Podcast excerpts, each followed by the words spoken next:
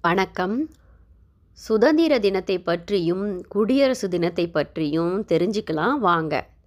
ஏண்டி செல்வி வர ஆகஸ்ட் பதினஞ்சு சுதந்திர தினம் தானே? இதில் என்ன சந்தேகம் ஜெயம்மா உனக்கு?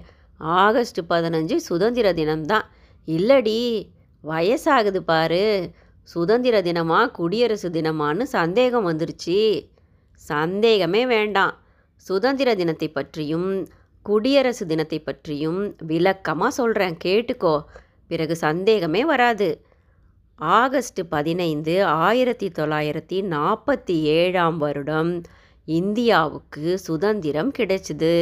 இரநூறு வருடங்களாக ஆங்கிலேயர்கள் நம்முடைய இந்திய திருநாட்டை ஆட்சி செஞ்சு வந்தாங்க அடிமையாக வச்சுருந்தாங்க. இந்தியாவுக்கு சுதந்திரம் கிடைத்த நாள் ஆகஸ்ட் பதினைந்து ஆயிரத்தி தொள்ளாயிரத்தி நாற்பத்தி ஏழு நம் இந்தியர்கள் ஆகஸ்ட் பதினைந்தை சுதந்திர தினமாக கொண்டாடிக்கிட்டு இருக்கோம். உலக அளவில் ஆகஸ்ட் பதினைந்தை இந்தியா டே அப்படின்னே அழைக்க ஆரம்பிச்சிட்டாங்க. சுதந்திர இந்தியாவின் முதல் பிரதம மந்திரியா ஜவஹர்லால் நேரு அவர்கள் இருந்தார். அவர் தான் செங்கோட்டையில் அப்போ கொடியை ஏற்றினார் தேசிய கொடியை. சுதந்திரம் எளிதில் கிடச்சிடல ரொம்ப ரொம்ப கடினப்பட்டு பல்லாயிரக்கணக்கானோர் போராடி வெற்றி பெற்று உழைத்து கிடைத்த சுதந்திரம் இது. போராடியவர்களில் மிக முக்கியமானவர்கள் காந்தியடிகள் சுபாஷ் சந்திர போஸ் நேரு சர்தார் வல்லபாய் பட்டேல் திலகர் ஜான்சி ராணி லட்சுமிபாய் கொடிகாத்த குமரன் வாவு சிதம்பரனார் சுப்பிரமணிய சிவா வாஞ்சிநாதன் இப்படி ஏராளமான பேர் இமய முதல் குமரி வரை அவரவர்கள் வழியில் சுதந்திரத்திற்காக உழைத்து கடினப்பட்டு பெற்ற சுதந்திரம் இது. இந்த சுதந்திரத்துக்காக போராடிய தலைவர்களையும் வீரர்களையும் தியாகிகளையும் நினைவு கூறும் நாளாகவே ஆகஸ்ட் பதினைந்து இருக்குது ஆகஸ்ட் பதினைந்து அன்னைக்கு காலையிலேயே இந்தியாவின் முதல் குடிமகனான குடியரசுத் தலைவர் அவர்கள் நாட்டு மக்களுக்கு சுதந்திர தின வாழ்த்துக்களை தெரிவிப்பார். அவருடைய செய்தியை வெளியிடுவார். பிறகு மக்களால் தேர்ந்தெடுக்கப்பட்ட பாரத பிரதமர் அவர்கள் சுதந்திரத்திற்காக பாடுபட்ட தலைவர்களையும் வீரர்களையும் மதித்து அவர்களுக்கான மரியாதையையும் வணக்கத்தையும் செலுத்திட்டு டெல்லியில் உள்ள செங்கோட்டைக்கு வந்து செங்கோட்டையில் இந்திய தேசிய கொடியை ஏற்றி சுதந்திரமாக பறக்க விடுவார். அது சுதந்திரமாக வானத்தில் பறக்கும்போது கிடைக்கிற அலாதியே அதிகம். நாம் அனைவரும் இந்தியர்கள் என்ற ஒற்றுமை உணர்வை நமக்கு ஊட்டும் நாளது இந்திய சுதந்திர தினத்தன்று இனிப்புக்கள் பரிமாறப்பட்டு எல்லோரும் சந்தோஷமாக பலூன் மற்றும் பட்டம் விட்டு கொண்டாடுவர். அந்த சுதந்திர தினத்தில் முப்படையின் அணிவகுப்பு நடக்கும். முப்படை வீரர்களுக்கு மரியாதையும் பட்டமும் பரிசுகளும் வழங்கப்படும். பொதுமக்களில் சேவை செஞ்சவங்களுக்கும் வீரதீர செயல்களில் ஈடுபட்டவர்களுக்கும் பரிசும் பட்டமும் பிரதமர் அவர்கள் வழங்குவார்கள். அவர்களை ஊக்குவித்து மென்மேலும் நாட்டுக்காக உழைக்க செய்வதற்கு தான் இத்தகைய செயல்கள் செய்யப்படுகிறது. சுதந்திர தினத்தை பற்றி ஓரளவுக்கு தெரிஞ்சுக்கிட்டியா ஜெயம்மா? இப்போ குடியரசு தினத்தை பற்றி சொல்கிறேன் கேளு. குடியரசு தினம் ஒவ்வொரு வருடமும் ஜனவரி இருபத்தி ஆறாம் நாள் இந்தியாவில் கொண்டாடப்படுகிறது.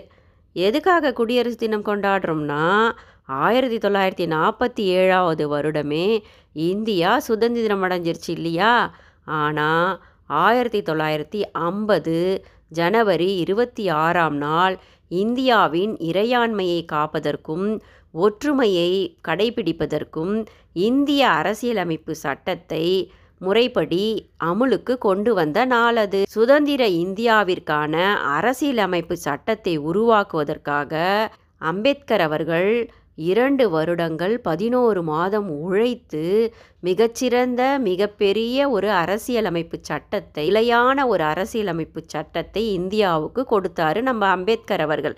அந்த அரசியலமைப்பு சட்டத்தின் சிறப்பால் தான் நம்மோட இந்திய திருநாடு இவ்வளவு வேற்றுமை நிறைந்த மக்கள் இருந்தாலும் அமைதி பூங்காவாக விளங்கிக்கிட்டு இருக்கு உனக்கே தெரியும் இந்தியாவில் ஏகப்பட்ட மொழி பேசுகிறோம் மதம் இருக்குது இவ்வளவு மதங்களும் மொழிகளும் இருந்தாலும் அனைவரும் இந்தியர் என்ற ஒற்றுமையோடு வாழ்வதற்கு அம்பேத்கர் வடிவமைத்து கொடுத்த அந்த அரசியலமைப்பு சட்டம்தான் காரணம். இது உலகின் மிக நீளமான அரசியலமைப்பு சட்டம் மட்டுமல்ல உலகின் மிகச்சிறந்த அரசியலமைப்பு சட்டமாகவும் கருதப்படுது. மிக முக்கியமானதை சொல்கிறேன் லிபர்ட்டி அதாவது சுதந்திரம் பேச்சுரிமை எழுத்துரிமை இதெல்லாம் எல்லாருக்கும் பொதுவானது. ஈக்குவாலிட்டி சமத்துவம் அதாவது அனைவரும் மதம் மொழி பணக்காரர் ஏழை இப்படி யாராக இருந்தாலும் சட்டத்தின் முன்னாடி சமம் அப்படிங்கிறதும் பொது சொத்துக்களை சமமாக பயன்படுத்த வேண்டும் என்பதையும் எடுத்துக்காட்டாக சொல்லலாம். ஃப்ராட்டர்னிட்டி அதாவது சகோதரத்துவம் நிறம் மதம் இனம் மொழி என வெவ்வேறு விதமான மக்கள் வெவ்வேறு பகுதியில் இந்தியா முழுவதும் வாழ்ந்தாலும் நம்ம பாரத தேசத்தின் பாரத தாயின் ஒரே தாயின் புதல்வர்களாக சகோதரர்களாக ஒற்றுமையாக வாழ்ந்து பாரத நாட்டின் முன்னேற்றத்திற்கும் பெருமைக்கும் நல்லொழுக்கத்தோடு ஒவ்வொருவரும் உழைக்க வேண்டிய கடமையை குறிப்பது தான் ஃப்ராட்டர்னிட்டி நம்முடைய முதல் குடிமகன் குடியரசுத் தலைவர் இருக்கார் இல்லையா? அவர் டெல்லி ராஜ்பாத்துக்கு போய் கொடியை பறக்க விடுவார். ஏன் பறக்க விடுவாருன்னு சொல்கிறேன்னா ஏற்கனவே கொடியின் கம்பத்தின் உச்சியில் நம்முடைய தேசிய கொடி கட்டப்பட்டிருக்கும். அந்த கட்டை அவிழ்த்து அழகாக பறக்க விடுவார் நம்முடைய குடியரசுத் தலைவர். பிறகு தேசிய கொடிக்கு வணக்கம் செலுத்தப்படும். பாரத பிரதமர் அவர்களும் அந்த விழாவில் கட்டாயம் கலந்து கொள்வார். ராஜ்பாத்தில் முப்படையின் அணிவகுப்பு நடக்கும். ஏராளமான அணிவகுப்புகள் நடந்த பிறகு முப்படை தலைவர்களுக்கு மரியாதையும் மதிப்பும் பாராட்டும் பரிசுகளும் வழங்கப்படும். பொதுமக்களில் சேவை செய்த மற்றும் வீரதீர செயல்கள் செய்தவரையும் கௌரவிக்கப்படுவார்கள். இனிப்பு வழங்கப்படும். கலை கலாச்சார நிகழ்ச்சிகள் நல்ல முறையில் நடைபெறும்.